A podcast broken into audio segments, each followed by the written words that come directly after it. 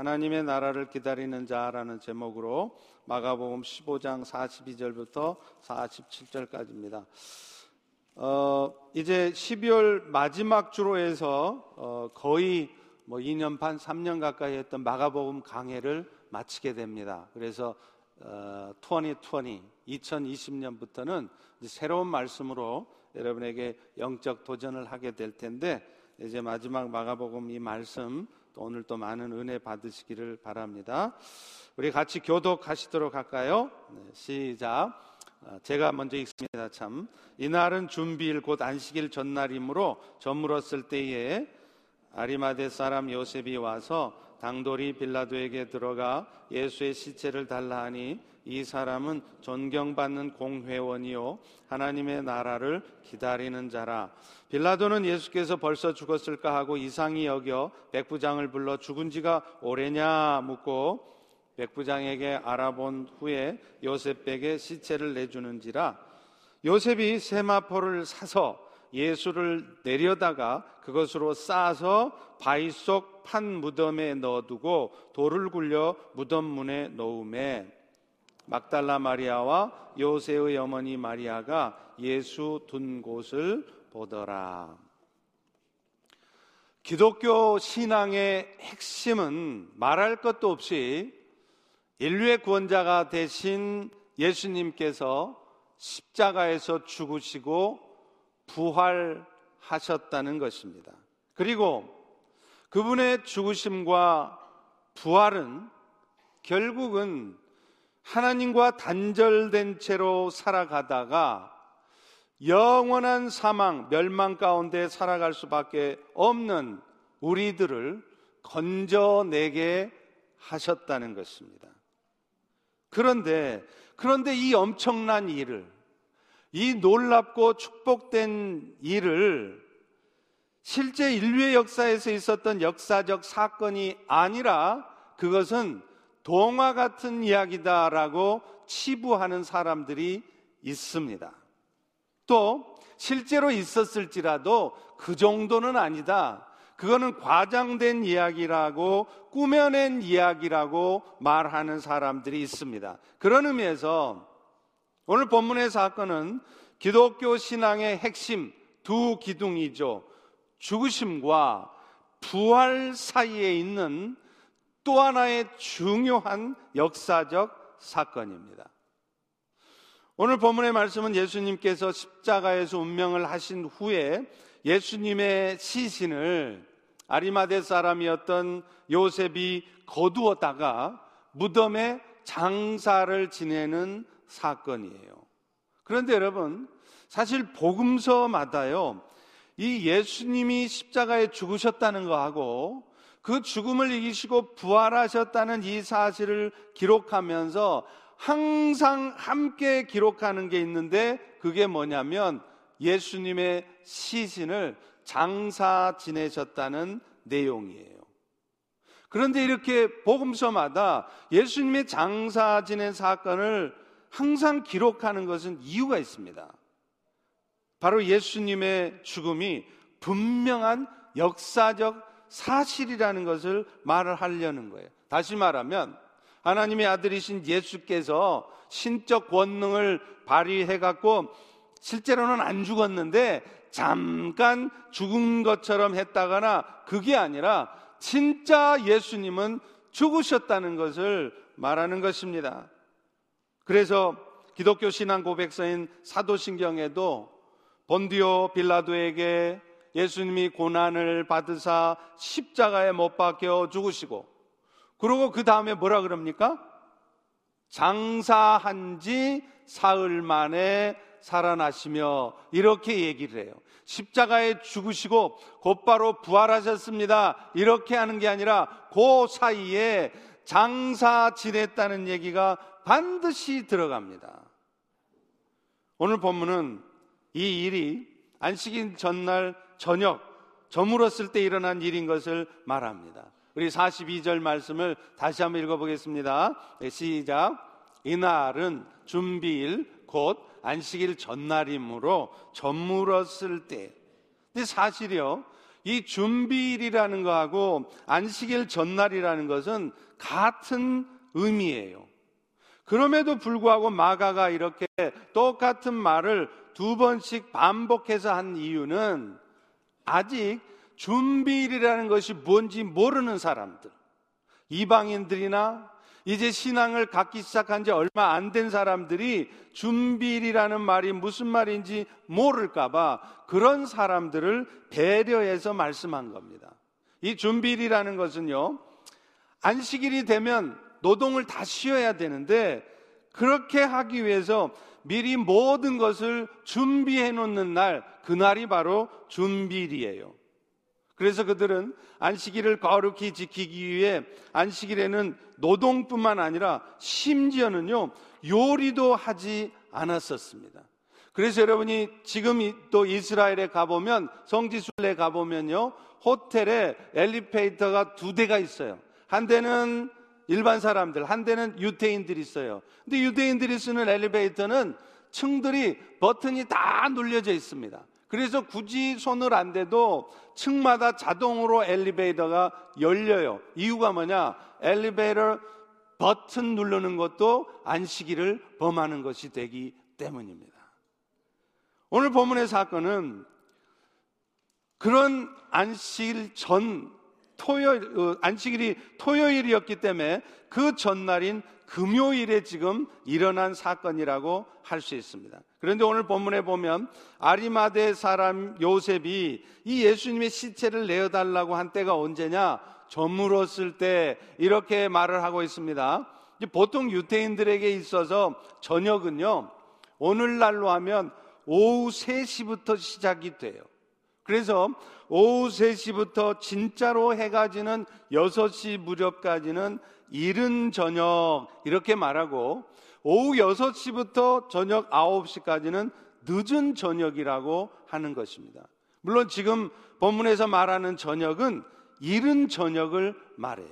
왜냐하면 아시다시피 예수님께서 십자가에서 운명하셨을 때가 언제입니까? 오늘날로 시간으로 하면 오후 3시경이었기 때문에 그렇습니다. 자, 그런데 왜 아리마대 사람은, 요셉은 그렇게도 급하게 예수님의 시신을 장사 지내려고 빌라도에게 시신 달라고 요청을 했을까요? 그 이유는 바로 율법의 규정 때문이었습니다. 원래 유대인들의 율법에 의하면은요, 사람의 시체는 죽은 그날 장사를 지내야 돼요. 신명기 21장에 나와 있습니다. 22절, 23절 신명기에 보면 이렇게 말해요. 사람이 만일 죽을 죄를 범해서 그가 나무 위에 달려 죽으면 그 시체는 나무 위에 밤새도록 두지 말라는 거예요. 그 이유가 뭐냐?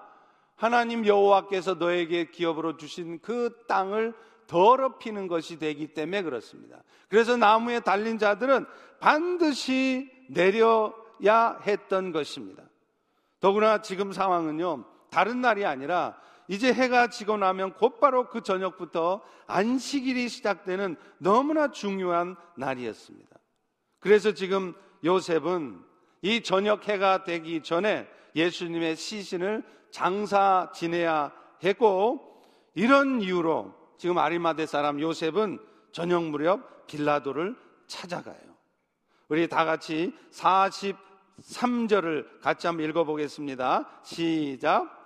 아리마대 사람 요셉이 와서 당돌이 빌라도에게 들어가 예수의 시체를 달라 하는. 근데 오늘 본문에 보면 이 요셉이 빌라도에게 예수님 시신 달라고 하는 이 행동을 이상하게도 당돌한 행동이라고 표현을 하고 있다는 겁니다.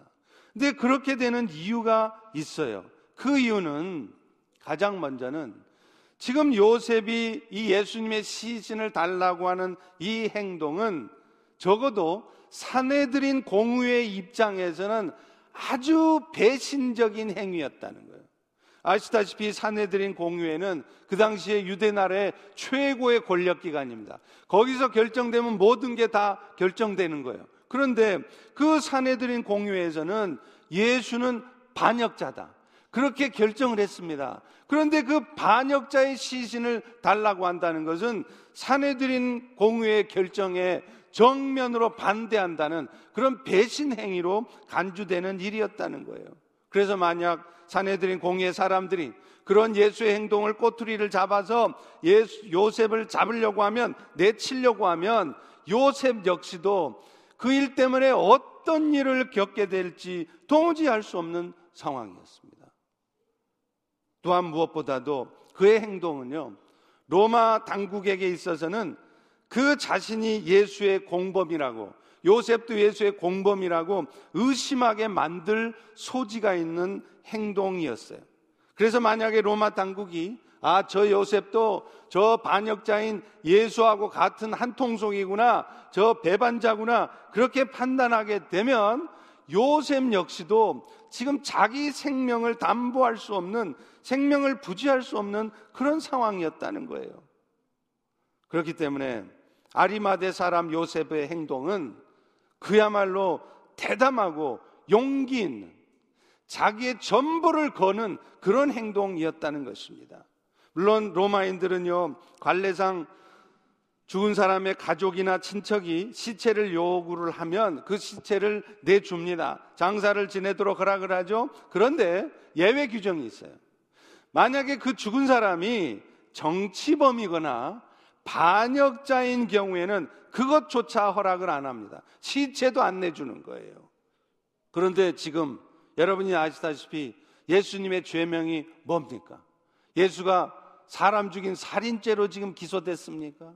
예수가 지금 사기죄로 기소됐습니까? 아니었습니다. 예수님의 죄목이 뭐냐면 바로 반역죄라는 거예요. 로마 제국의 항거에서 유대 사람들을 동원해서 쿠데타를 일으키려고 한다. 그게 지금 예수의 제목이에요. 그렇기 때문에 예수님의 시신은 내줄래야 줄 수가 없는 것입니다. 그리고 지금 요셉이 예수님의 시신을 장사지려고 하는 일은 보통 사람들로서는 좀처럼 하기 힘든 일입니다. 왜냐하면요, 지금 예수님을 장사 지냈던 무덤은 보통의 무덤이 아니라 바위에다가 굴을 파서 만든 무덤이었기 때문에 그렇습니다. 오늘 보면 46절에 보세요. 요셉이 새 마포를 삽니다. 그래서 예수님의 시체를 십자가에서 내려다가 그 새 마포로 싸서 어디에다 넣어두었다고요? 바위 속에 판 무덤에 넣어두었다는 거죠. 그 당시에 유대 사람들은요, 사람이 죽으면 굴에 매장을 합니다. 그런데 문제는 자연스럽게 생겨진 굴이라고 하는 것이 그렇게 많지가 않다는 것이죠. 그렇기 때문에 만약에 바위를 파서 무덤을 만들어 내려고 하면 그 무덤은 엄청나게 비싼 거예요. 생각해 보세요. 요즘처럼 무슨 포크레인이 있겠습니까? 기계가 있겠습니다. 순전히 손으로 이 정을 대고 망치로 두들겨 깨서 굴을 파내야 되니 그게 얼마나 많은 시간이 들어가고 얼마나 많은 돈이 들어가겠어요. 그렇기 때문에 지금 이 아리마대 사람 요셉이 그 예수님을 바위에 판 굴에 장사 지내려고 한 것은 보통 사람은 할 수가 없었다는 거죠. 결국 이 모든 일들을 고려해 볼 때 지금 아리마대 사람 요셉이 한 행동은 참으로 대담하고 심지어 무모하기까지 한 행동이 있고, 자기가 많은 손해를 볼 것을 감수하는 행동이었다는 것입니다. 다시 말하면 오늘날 저와 여러분 같으면 섣불리 할 수 없는 행동이었다는 거예요. 자, 그런데 이런 요셉의 요구에 대해 빌라도 총독이 어떻게 반응을 합니까? 깜짝 놀라는 거예요.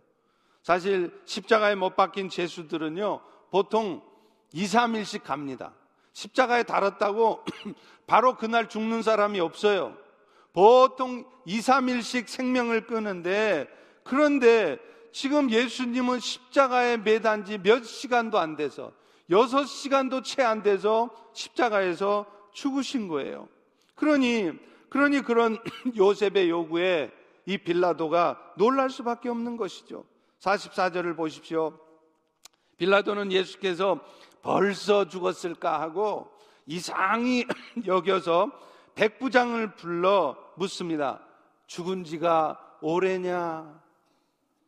여기서 그런데 이상히 여겼다는 단어가요, 헬라어로는 다우마조라는 단어를 씁니다. 그런데 이 단어는 어떤 단어냐? 그저 뜻밖의 상황이 왔을 때 깜짝 놀랬다, 그럴 때 이 다우마조를 쓰는 게 아니고 사람의 이성으로는 도저히 이해할 수 없는, 너무나도 황당한, 너무나도 이상한 일이 일어났을 때 놀라면 그때 이 다우마조를 쓰는 거예요. 그러니까 다시 말하면 이 일은 지금 이성적인 판단으로는 이해가 되지 않는 기이한 일로 여겨진 일이었다는 것을 의미한 것이죠. 자, 그런데요, 사실 예수님이 이렇게 빨리 돌아가시는 데는 우연이 아닙니다. 나름대로 이유가 있었어요. 말씀드린 것처럼 원래 유대인들은 제수가 금요일에 십자가에 달리잖아요. 그럼 그 다음 날이 안식일이죠. 그러면 이 사람들이 안식일을 범하지 않기 위해서 무슨 짓을 하느냐면 금요일 날 그 죄수를 십자가에서 끌어내리려고 로마 군병들에게 부탁을 해요. 돈을 주면서까지 부탁을 해서 저 십자가에 달린 죄수를 빨리 죽여달라는 겁니다. 왜냐하면 빨리 죽여야 안식일이 되기 전에 그 시체를 끌어내릴 수 있기 때문에 그래요. 그래서 로마 군병들은 돈을 받고 무슨 짓을 하느냐면 긴 창을 가지고 십자가에 달려서 힘들어하고 있는 그 죄수의 옆구리에 창을 푹 찌릅니다. 그러면 이 횡격막 안에 이 꽉 차있던 공기가 쭉 빠지면서 이 사람이 도무지 숨을 쉴 수가 없게 되는 거예요. 그래서 죽는 것이죠. 그리고 또 하나 방법은 뭐냐면 십자가에 달려서 힘들게 호흡하고 있는 그 죄수들을 다리를 분질러 버려요. 그러면요, 이 십자가 중간에 매달려서 오직 다리로 온몸을 지탱하고 있던 죄수가 이 다리가 부러져 버리면 이 몸을 지탱할 수가 없잖아요. 그럼 몸이 축 처지는 거예요. 그러면 숨을 쉬려면 이 몸을 일으켜서 해야 되는데 이게 안 되니까 그냥 죽는 거죠. 그래서 요한복음 19장 31절부터 33절에 보면 로마 군병들이 예수님께 어떻게 했다고 그럽니까? 창으로 옆구리를 푹 찌르는 거예요. 사실은 예수님은 이미 돌아가 계신데도 모르니까 옆구리를 푹 찔렀습니다. 그리고 나서 그 다음에 예수님의 다리를 분질르려고 이렇게 올라가서 보니까 예수님이 죽어 있는 거예요. 그래서 그 로마 군병들은 예수님이 이미 운명하신 것을 알고 예수님의 다리는 꺾지 않습니다. 양 옆에 죄수들은 다리를 꺾지만 예수님의 뼈는 꺾지를 않으셨어요. 그런데 아십니까? 바로 이것이 예수님의 십자가의 죽으심을 이미 천년 전에 예언해 놓았던 시편 34편 20절의 성취라는 겁니다. 거기 보면 이렇게 예언이 되어 있어요. 그의 모든 뼈를 보호하시며 그 중에서 하나도 꺾이지 않을 것이다. 이 시편은 지금 예수님이 오시기 전 천년 전에 쓰여진 책이에요. 그런데 이 시편의 말씀이 이 천년 후가 되면 예수님의 뼈가 꺾이지 않을 것이라는 것이 이미 기록이 되어 있다는 것입니다. 결국 예수님이 생각보다 일찍 운명하게 되신 것도, 그래서 그분의 다리가 꺾이지 않게 되신 것도 다 이 모든 일들이 우연히 어찌하다 보니까 생긴 일이 아니라 우리 하나님께서 인류의 구원을 위해, 오늘 여러분 우리 모두를 구원을 하기 위해서 이미 오래전부터 계획하신 일이라는 것을 증거하는 것입니다. 할렐루야, 할렐루야, 할렐루야. 꼭 제가 부흥사처럼 해야 아멘 하시겠어요? 결국 빌라도는 예수님의 확실한 죽음에 대한 보고를 듣고 그 시체를 요셉에게 내주라고 허락을 합니다. 그리고 이것은 앞서 말한 것처럼 가현설, 그러니까 예수님은 진짜 죽은 게 아니라 가짜로 죽은 척 했을 뿐이라는 이 가현설을 완전히 뒤집어 엎는 증거였던 것입니다. 그런데 이렇게 예수님의 장사를 치러주다가는 예수님의 장사는커녕 자기 자신도 어려움을 겪을 수도 있는 상황에서 요셉이 이렇게 용기 있게 담대하게 행동을 한 것에 대해서 오늘 본문은 그 이유를 분명하게 설명하고 있습니다. 그것이 바로 오늘 설교의 제목처럼 요셉은 하나님의 나라를 기다리는 자였기 때문이라는 거예요. 우리 다 같이 43절 후반부를 읽어보겠습니다. 시작. 이 사람은 존경받는 공회원이요 하나님의 나라를 기다리는 자라. 여러분, 사실 그토록 예수님을 쫄쫄쫄 따라다니면서 예수님께 충성을 맹세했던 베드로마저 종적을 다 감췄잖아요. 예수님이 이적을 나타내실 때는 쫄쫄쫄 쫓아다니면서 예수님 선생님 하던 사람들이 예수님이 힘없이 십자가에 죽으니까 다 도망가 버렸어요. 한 놈도 안 나타나는 거예요. 그래서 요셉은 자신의 사회적인 명망, 심지어 자신의 목숨까지 위태로워질 수 있는 상황을 감수하면서도 그 일을 했던 것입니다. 더구나 그를 표현할 때 공회원이라는 말 앞에 무슨 말이 붙어 있습니까? 존경하는이라는 수식어가 붙어 있잖아요. 이 말은 뭐겠어요? 그가 지금 보통 공회원이라는 말이 아닙니다. 공회원 중에서도 상당히 하이 포지션, 높은 직급에 속한 사람이었다는 거예요. 그런데 이랬던 사람이 반역자의 시신을 내어달라고 요청한 것입니다. 그것 때문에 자기의 그 높은 지위가 빼앗길 수도 있는데 그걸 감수하면서 시신을 내어달라고 했어요. 그런데 사실은 그것뿐이 아니었습니다. 그는요, 이 공회에 의해서 예수님을 사형에 처하자는 결정을 했을 때도 대부분의 공회원들이 다 동의를 했어요. 예수님은 죽여야 된다. 그런데 이 아리마대 사람 요셉은 아닙니다, 저 예수를 죽이지 맙시다 하고 반대를 했다는 거예요. 그것뿐이 아닙니다. 그것뿐이 아니에요. 누가복음 23장 50절 51절에 보면 이렇게 말하고 있어요. 공회의원으로 선하고 의로운 요셉이라 하는 사람이 있으니 그들의 결의와 행사에 찬성하지 않았다. 더 놀라운 것은요, 마태복음 27장 57절에 의하면 그는 산헤드린 공회원이었으면서도 놀랍게 예수님의 제자였다는 겁니다. 저물 때 아리마대 부자 요셉이라는 사람이 왔으니 그도 예수의 제자라. 그리고 오늘 본문은 최종적으로 그에 대해서 하나님의 나라를 기다리는 자라고 쓰고 있습니다. 여러분, 결국 그가 그런 자신의 생명을 담보해야 될지도 모르는, 그동안 자기가 누려왔던 모든 지위들을 다 포기해야 될지도 모르는 그 일을 결단할 수 있었던 이유, 예수님의 처형에 자기의 목을 걸고 반대할 수 있었던 이유가 뭡니까? 그가 바로 하나님의 나라를 기다리는 자였기 때문이라는 것입니다. 그렇다면 여러분, 그 하나님의 나라란 도대체 어떤 나라길래 그 요셉으로 하여금 그런 고통, 그런 손해, 이런 거 다 감수하면서까지도 그런 요구를 할 수 있게 만들었을까요? 하나님의 나라에는 두 가지의 의미가 있어요. 하나는요, 예수님의 초림, 그러니까 예수님이 2000년 전에 이 땅에 오심으로 해서 이미 이루어진 하나님 나라, already죠. 그리고 또 하나의 하나님 나라는 이제 예수님이 먼 훗날 이 땅에 다시 오셔서 세상을 심판하시고 이루실 완전한 하나님의 나라, not yet, 아직 오지 않은 하나님의 나라인 것입니다. 사실 하나님의 나라라고 할 때 그 나라라는 단어가요, 헬라어로는 바실레이아라는 단어를 써요. 근데 이 뜻이 뭔지 아세요? 이 바실레이아라는 뜻이 이게 뭐냐면 다스리다, 통치하다, 그런 뜻이에요.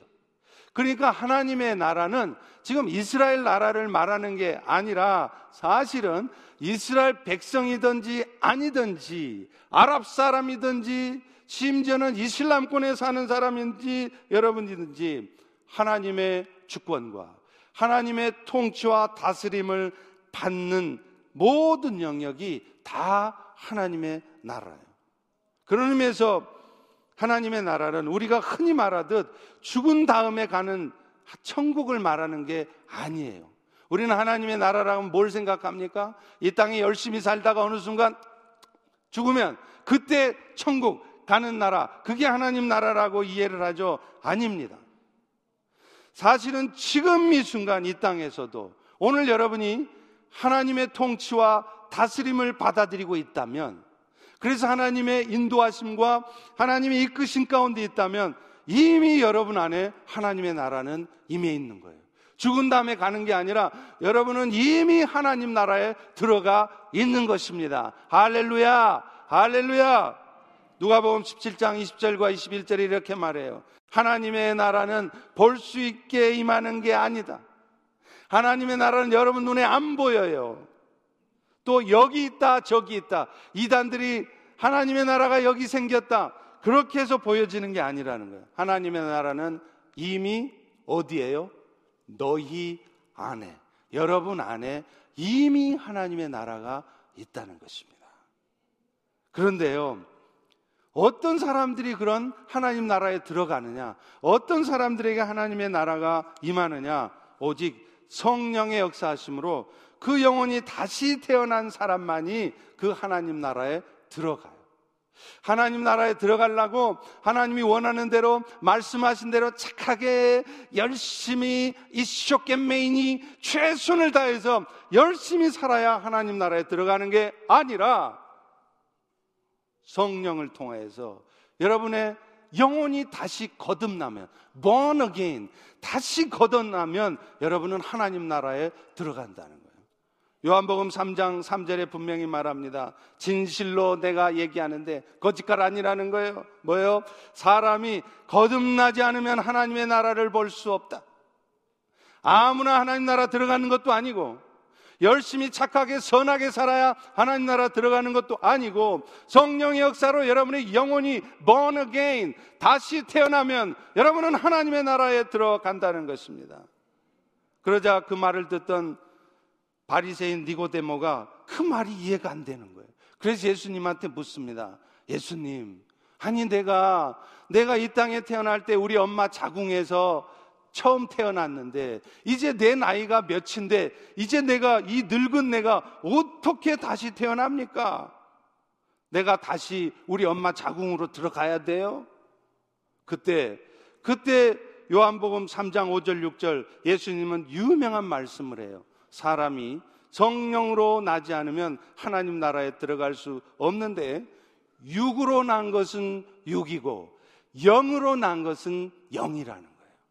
여러분이 엄마의 자궁에서 난 것은 육으로 난 겁니다. 그 육으로 난 것의 결론은 육체일 뿐이라는 거예요. 하나님의 생명을 가진 영적 생명이 될 수 없다는 거예요.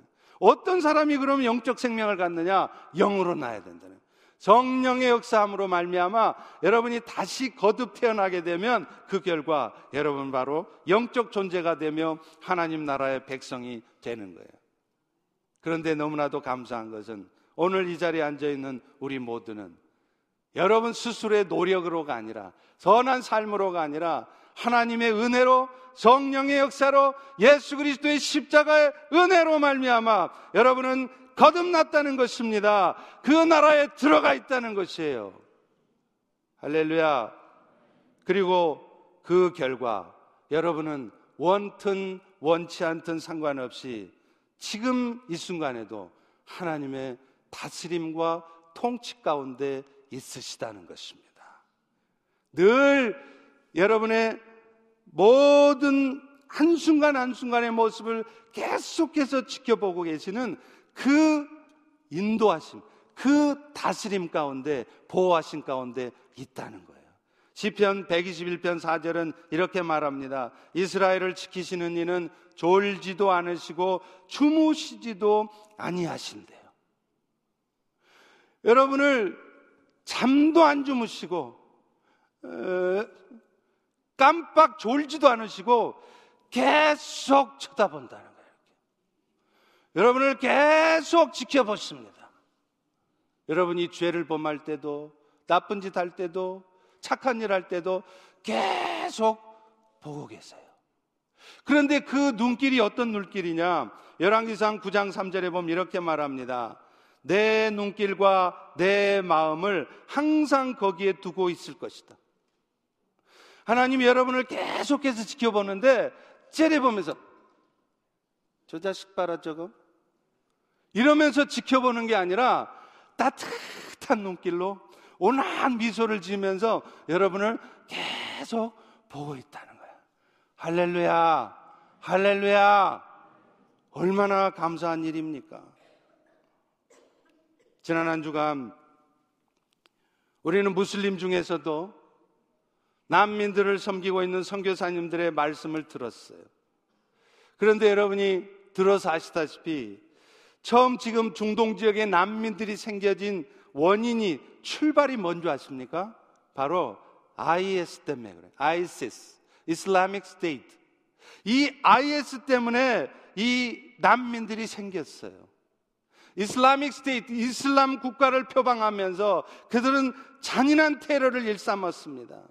그러다 보니까 그런 IS의 테러 때문에 도저히 사람들이 살아갈 수가 없어요. 그래서 시리아에서, 이라크에서 그들이 도망을 갑니다. 그래서 시리아 같은 나라는 인구가 2천만 명인데 그 중에 거의 절반이 800만 명이 넘는 사람들이 다 난민으로 도망쳤어요. 뭐 때문에? 그 IS의 만행 때문에. 치가 떨리는 거죠. 그들이 어떻게 했습니까? 자신들이 정해놓은 법을 어기면요, 칼로 목을 베버려요. 목 베어 죽이는 것은 아무것도 아닙니다. 어떻게 죽입니까? 높은 빌딩에 올라가서 건물에서 밀어떨어서 죽여요. 불에 태워 죽입니다. 유치장 창살에다 가둬놓고 물속에 빠뜨려서 죽여요.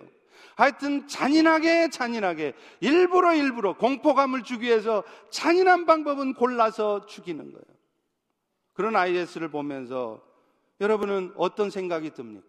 만약 하나님이 살아계신다면 하나님은 왜 저 IS를 가만두고 계십니까? 저 IS 때문에 우리 크리스천들이 고통받고 핍박받는 이 현실을 왜 하나님은 두고만 보고 계십니까? 그런 생각하지 않으셨습니까? 그런데요, 놀라운 것은 하나님께서는 그 잔인한 ISIS 때문에 이 마지막 때에 복음의 역사가 중동 땅에, 무슬림 땅에 이루어지게 하셨다는 것입니다. IS 때문에 심지어는요, 이슬람을 믿는 무슬림들조차도 그들의 만행에 고개를 돌려요. 그래서 많은 사람들이, 이슬람을 믿던 많은 사람들이 이슬람교 알리에 대한 회의를 갖기 시작합니다. 내가 저런 알리를 믿고 있었단 말이야. 내가 저런 이슬람을 믿었단 말이야. 그래서 자신들의 나라를 떠나서 중동 전역으로 흩어졌습니다. 그런데 우리 하나님은요, 놀랍게도 그 난민들 가운데 초자연적인 역사를 나타내셔서 그들을 직접 회심시키고 있다는 것입니다. 사실 이미 그들은 난민으로 쫓겨다니는 과정에서부터 이미 이슬람에 대해 회의를 느끼고 있었어요. 그들이 믿는 알라는 도대체 어디 있는가? 여러분이 2015년에 밀항하다가 죽은 아일란 쿠르디 사진 잘 기억하고 계시죠? 이슬람 교리에서는요, 원래 어린아이들은 죄가 없대요. 아니, 그런데 도대체 이 시리아 내전 때문에, 또 이 IS 때문에 저 아이들은 왜 고통을 받아야 합니까? 그래서 그들은 자신들의 신인 알라에 대해서 회의를 갖기 시작했습니다. 그런데 그때 마침 하나님은 이 중동 지역에 흩어진 난민들 가운데 놀라운 일을 벌이셨어요. 여러분이 바로 지난 한 주간 동안 새벽에 들었던 말씀들입니다. 예수님이요, 꿈속에 나타나는 거예요. 직접 이 이슬람을 믿는 그 난민들의 꿈속에 나타나셔서 말씀합니다. 사도 바울에게 말씀하셨던 것처럼 나는 너희가 믿지 않는, 나는 너희가 핍박하는 예수라. 그러면서 10년이 넘게 선교사님들이 아무리 예수 복음을 전해도 안 받아들이던 그 사람들이 꿈을 통해서, 환상을 통해서 예수님을 알고 예수님을 영접해 가는 거예요. 그것뿐입니까? 기적 같은 일들을 통해 예수를 믿게 만들어요. 모래폭풍 같은 기이한 현상들이 생깁니다. 그런 과정을 통해 예수 믿는 사람들이 발각이 되어서 쫓기고 있을 때요, 갑자기 하나님이 어떻게 하시느냐 하면 이 모래폭풍을 확 몰고 오시는 거예요. 그래서 엄청난 높은 담과 같은 모래폭풍을 통해서 그 사람들이 더 이상 그 예수님을 믿는 사람들을 쫓아오지 못하도록 차단시켜버리는 거예요. 이런 얘기들이 전해지니까 엄청난 복음의 역사, 회심의 역사가 지금 중동 지역에 있는 난민들 사이에서 일어나는 것입니다. 근데 더 놀라운 것은요, 그렇게 해서 예수를 믿게 됐던 난민들이 이제 자기 동족 사람들에게 예수를 전하고 있다는 것입니다. 그런데 놀랍게도 이 이야기가 이미 예수님이 오시기 700년 전, 지금으로부터 하면 2700년 전에 이사야서에 이미 예언되어 있다는 거예요. 이사야 66장 19절 20절에 이런 말씀이 있습니다. 내가 그들 가운데에서 징조를 세울 것이다. 미라클을 보여줄 거라는 거예요. 그래서 그들 가운데 도피한 자들, 도피자들을 통해서 나의 영광을 보지도 못한 먼 땅에 보내리니 그들이 나의 영광, 여호와의 영광을 온 세상에 전파할 것이다. 그리고 그 결론으로 어떤 일이 벌어지느냐?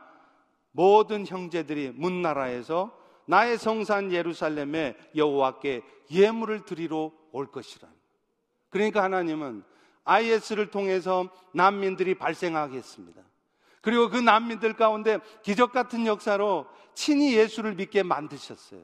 그래서 회심한 그들이 이제 무슨 일을 하느냐? 자기의 동족 사람들에게 전혀 복음을 받아들이지 않았던, 정말 이 난공불락의 요새와 같은 이 이슬람 땅에 예수 그리스도의 복음을 전하는 전도자가 되게 하셨다는 거예요. 누구를 통해? 도피자를 통해서요. 할렐루야. 결국 이게 뭘 의미하겠습니까? 하나님의 나라는 이렇게 하나님께서 택한 백성들을 예수 믿게 하실 뿐만 아니라 그들이 이 땅에 사는 동안에도 한순간도 놓치지 않고 그들의 삶을 이끌어 가신다는 거예요. 그러나 그 과정 속에서 좋은 일만 생기는 게 아닙니다. 뭔가 생겨서는 안 될 일 같은 그런 절망할 수밖에 없는 일들도 얼마든지 생겨요. 그런데 여러분 기억하십시오. 그게 결론이 아닙니다. 그것이 과정입니다. 그 과정의 일에 매몰되어져서 마음 빠뜨리고 두려워하고 어두움 가운데 빠져있지 마시란 말이에요. 결론이 아닙니다. 하나님은 그 상황도 다 지켜보고 계세요. 그래서 결국 IS를 통해 놀라운 구원 역사가 일어나게 하는 것처럼 오늘 여러분의 삶에도 비록 그런 힘든 상황이 있지만 그 상황들을 통해서 결국은 이 세상을 향한 하나님의 뜻을 그분이 이루시는 거예요. 할렐루야, 할렐루야. 그러니 오늘 여러분이 하나님의 은혜로 하나님 나라 백성이 돼서 이 땅의 삶을 사는 것이 얼마나 감사하십니까? 얼마나 축복된 일입니까? 할렐루야, 할렐루야, 할렐루야. 그런데요, 앞서 말한 것처럼 그 하나님의 나라는 이중구조를 가지고 있어요. 예수님의 십자가의 죽으심과 부활을 믿음으로 시작하지만 그 나라는 언제 완성이 되느냐? 예수님이 다시 오셔서 이 세상을 심판하시고 새하늘과 새 땅, 영원한 하나님의 나라를 이룰 때, 그때 비로소 완성되는 거예요. 그래서 예수님의 가르침과 신약 성경의 중심 사상은 예수님이 오셔서 이루신 십자가 사역이 전부가 아닙니다. 십자가가 복음의 전부가 아닙니다. 진짜 복음은, 복음의 마지막은 예수님이 다시 오셔서 이 세상을 심판하시고 이루실 저 영원한 나라인 것입니다. 계시록 11장 15절도 그렇게 말합니다. 세상 나라가 우리 주와 그의 그리스도의 나라가 되어 세세토록 왕노릇 하시리로다. 성령의 역사로 회개함으로 시작된 이 하나님의 나라는 이 땅에서 점점 확장되어 가다가 결국 주님이 다시 오셔서 온 땅을 심판하시고 새하늘과 새 땅을 이루실 때 종국적으로 완전한 형태로 나타날 것이며 누려질 것이라는 것입니다. 아직 오지는 않았지만 우리를 영원한 복된 삶으로 이끌 그 하나님의 나라에 대해서 선교사를 가장 많이 파송했던 교회 오스왈드 스미스 목사님은 이렇게 말씀하십니다.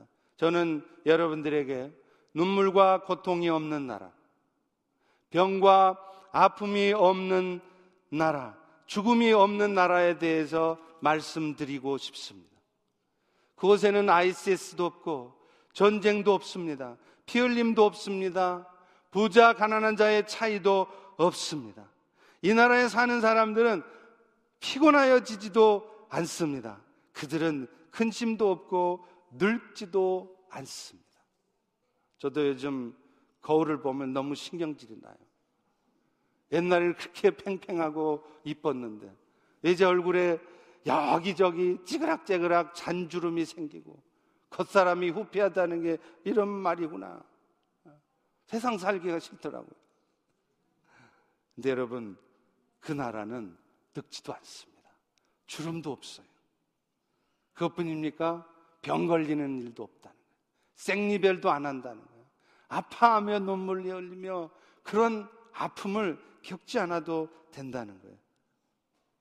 그러면서 오스왈드 목사님은 다음과 같은 마지막 말을 덧붙입니다. 그런데 왜 사람들은 이런 나라를 사모하지 않을까요?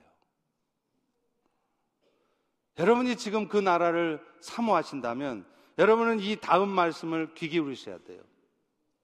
마태복음 24장 14절에 이렇게 말합니다. 천국 복음이 모든 민족에게 증언되기 위하여 온 세상에 전파되리니 그때 끝이 올 것이다. 그러면 여러분이 진정으로 하나님의 나라를 기다리신다면 내 이웃의 구원을 위해서 여러분 기도하셔야 됩니다. 내 이웃의 구원을 위해서 여러분이 수고할 것을 감수하셔야 돼요. 세상의 차갑고 무거운 현실 앞에 눈물 흘리는 가운데에서도 무너지고 좌절하고 분노만 하고 있는 것이 아니라 예수님이 다시 오셔서 만물을 새롭게 하실 날을 사모하시면서 기도하셔야 된다는 거예요. 때로는 여러분의 마음에 상처가 되는 말을 들어도 그런 말 때문에 분노나 하면서 시험에 빠져 있으면서 어둠에 빠져 있는 것이 아니라 그런 말을 들을지언정 내가 세상에 가지고 있던 지위를 다 뺏기는 한이 있을지언정 아리마대 사람 요셉처럼 하나님의 나라를 기다리기 때문에 그 나라를 소망하기 때문에 오늘도 묵묵히 자신의 길을 걸어가는 것입니다.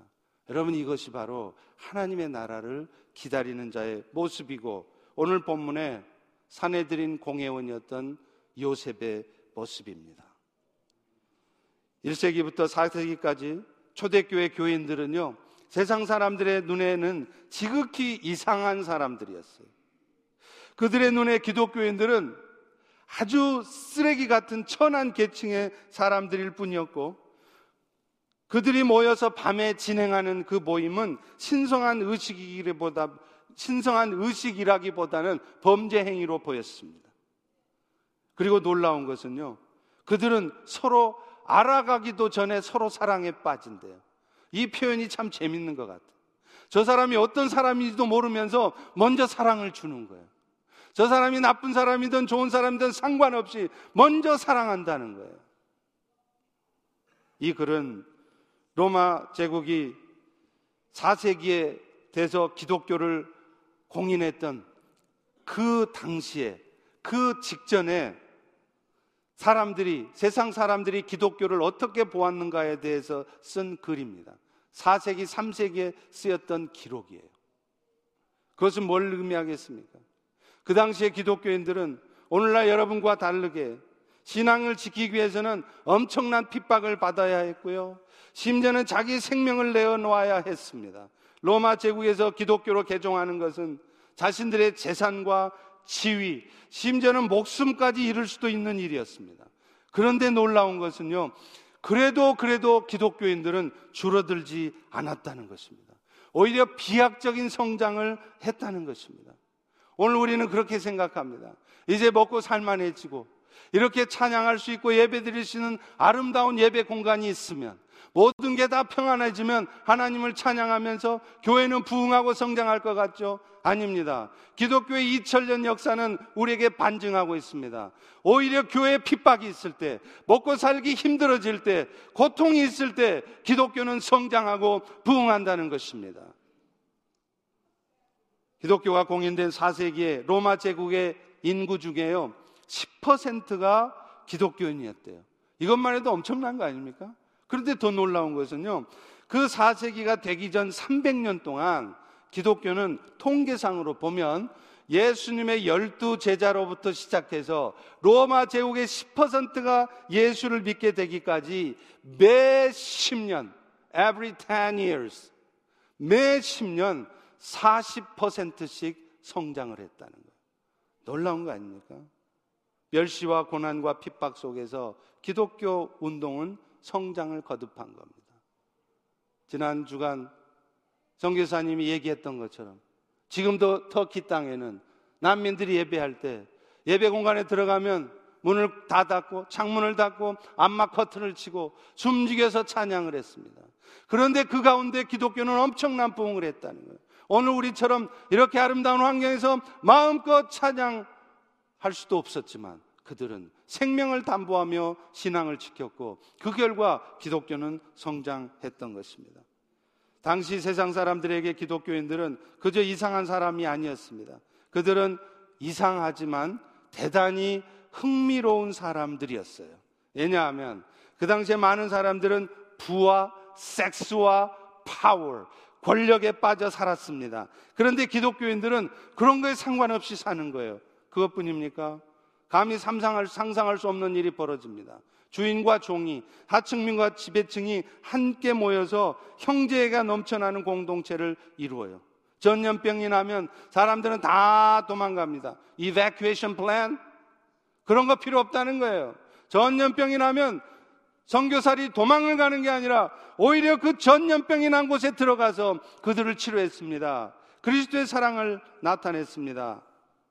그래서 결국 세상 사람들이 기독교인들을 향하여 가짜 뉴스를 퍼뜨릴 때, 페이크 뉴스를 퍼뜨릴 때 그들은 그것은 가짜 뉴스라고 자기의 입으로 변명하지 않았습니다. 자신의 삶을 통해서 하나님의 나라를 기다리는 자가 어떻게 사는가를 보여주면서 그들은 그것이 페이크 뉴스라는 것을 알려주었던 것입니다. 그런 흥미로운 그리스도인의 모습을 보면서 처음에는 비난했던 그들이 도대체 저들은 어떻게 해서 저런 삶을 사는가? 나도 저들이 믿는 예수를 믿어볼까? 주님 앞에 나오게 되었다는 것이죠. 지난 수요일인가 목요일인가요? 우리 선교사님이 보여준 그 간증 동영상을 보면서 참 마음에 감동이 있었습니다. 어떤 난민 하나가 시리아에서 정보부대의 간부였습니다. 그러니 얼마나 돈이 많았겠어요. 얼마나 그 파워가 있었겠어요. 그런데 이 사람이 난민이 되는 순간 모든 것을 다 잃었습니다. 근데 그가 이렇게 고백합니다. 내가 시리아에서 모든 것을 가졌지만 예수가 없어서 나는 참으로 불행한 삶을 살았습니다.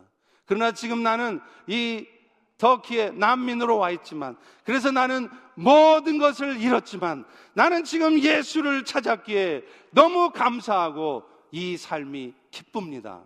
이렇게 얘기했습니다.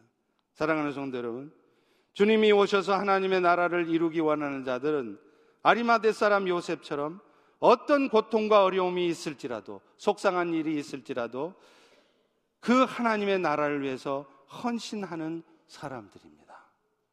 오늘 여러분들도 이 아리마대 사람 요셉처럼 그 예수님이 다시 오셔서 이룰 그 하나님의 나라를 소망하면서, 기대하면서 그 일들에 힘을 써서 나아가는 우리 모두가 되기를 축원합니다. 기도하겠습니다.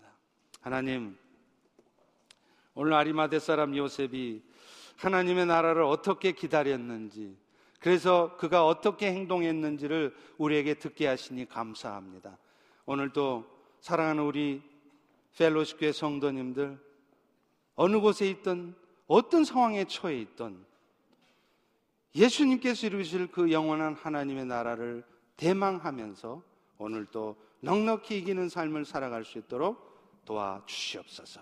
놀라운 주의 역사를 우리 가운데 나타내 주시옵소서. 예수님 이름으로 기도합니다. 아멘.